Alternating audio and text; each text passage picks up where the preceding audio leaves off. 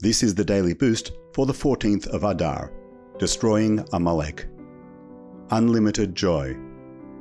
From Midrash Mishlei 9.2 and others, all festivals will become insignificant in the future except for Purim. As the Book of Esther states, these days of Purim shall never cease to be celebrated.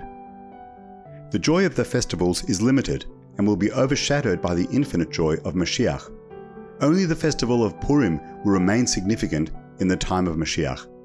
Since it is a festival of unlimited joy, it is a taste of Mashiach.